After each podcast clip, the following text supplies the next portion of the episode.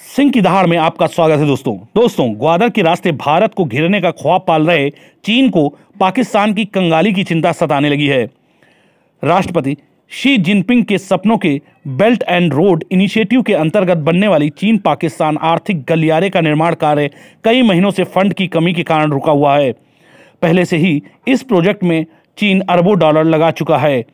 Dragon की चिंताएँ इसकी सुरक्षा और बढ़ती लागत ने और बढ़ा दी हैं।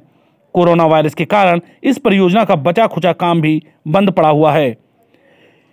एशिया टाइम्स ने अमेरिका की बोस्टन यूनिवर्सिटी के रिसर्चर्स के हवाले से जानकारी दी है कि चीन ने इन दिनों पाकिस्तान को फंडिंग काफ़ी कम कर दी है।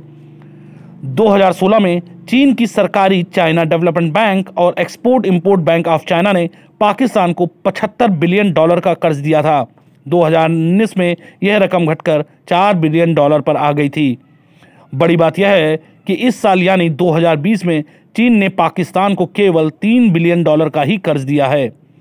रिपोर्ट के मुताबिक चीन ने अपनी फंडिंग को काफ़ी सोच समझकर बंद करने का फैसला किया है। चीन ने सी में पाकिस्तान की तरफ़ से कई स्ट्रक्चरल कमजोरियाँ पाई हैं। इसके अलावा पाकिस्तान में मौजूद अपारदर्शिता और भ्रष्टाचार ने चीन की चिंता को और बढ़ा दिया है। हाल में ही पाकिस्तान के प्रधानमंत्री इमरान खान ने जी ट्वेंटी के देशों से कर्ज में रियायत की अपील की थी। इस कारण चीन को अपनी रकम डूबने का डर सताने लगा है। तकनीकी रूप से भी पाक को कर्ज नहीं दे सकता है चीन।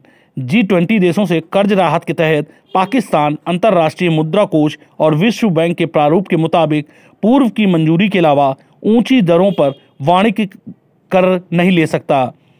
इस नियम से चीन भी बंधा हुआ है। यही कारण है कि चीन चाहकर भी पाकिस्तान को बड़ी मात्रा में वाणिज्यिक कर्ज नहीं दे सकता।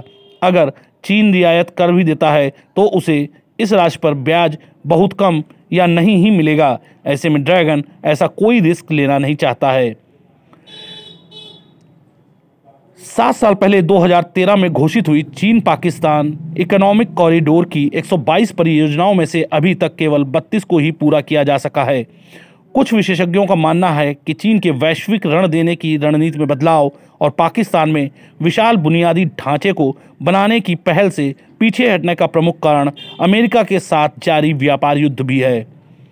सीपीईसी में जारी भ्रष्टाचार पाकिस्तान और चीन दोनों के लिए मुसीबत बना हुआ है। पाकिस्तान की एक खोजी वेबसाइट फैक्ट फोकस ने रिपोर्ट जारी करते हुए बताया था कि 60 अरब डॉलर के सीपीईसी प्रोजेक्ट के चेयरमैन, पाक सेना के पूर्व लेफ्टिनेंट जनरल असीम सलीम बाजवा ने भ्रष्टाचार से 40 मिलियन डॉलर से ज़्यादा की संपत्ति बना ली है। वहीं सीपीईसी के ज़रिए चीन की कई बिजली कंपनियों ने पाकिस्तान को जमकर चूना लगाया है। कंपनियों ने गुपचुप तरीके से बिजली के दाम बढ़ा दिए और पूरी कमाई को अपने पास रख लिया। 60 बिलियन अमेरिकी डॉलर के लागत वाले इस परियोजना की सुरक्षा को लेकर पाकिस्तान ने एक स्पेशल फोर्स का गठन किया है जिसमें 13,700 स्पेशल कमांडो शामिल हैं। इसके बावजूद इस परियोजना में काम कर रहे चीनी नागरिकों पर हमले लगातार बढ़ते जा रहे हैं। बलूचिस्तान लिबरेशन आर्मी ने हमेशा से चीन पाकिस्तान आर्थिक कॉरिडोर का विरोध किया है। कई बार इस संगठन के ऊपर पाकिस्तान में काम कर रहे चीनी नागरिकों को निशाना बनाए जाने के आरोप भी लगे हैं। अरब सागर के किनारे पाकिस्तान के बलूचिस्तान प्रांत में चीन ग्वादर पोर्ट का निर्माण चीन पाकिस्तान आर्थिक गलियारा परियोजना के तहत कर रहा है और इसे पेचिंग की महत्वाकांक्षी वन बेल्ट, वन रोड तथा मेरी टाइम सिल्क रोड प्रोजेक्ट्स के बीच एक कड़ी माना जा रहा है। ग्वादर पोर्ट के ज़रिए चीन के सामान आसानी से अरब सागर तक पहुँच जाएँगे, लेकिन तनाव बढ़ने की स्थिति में पेचिंग इसका इस्तेमाल भारत और अमेरिका के खिलाफ सैन्य और रणनीतिक उद्देश्यों के लिए भी कर सकता है।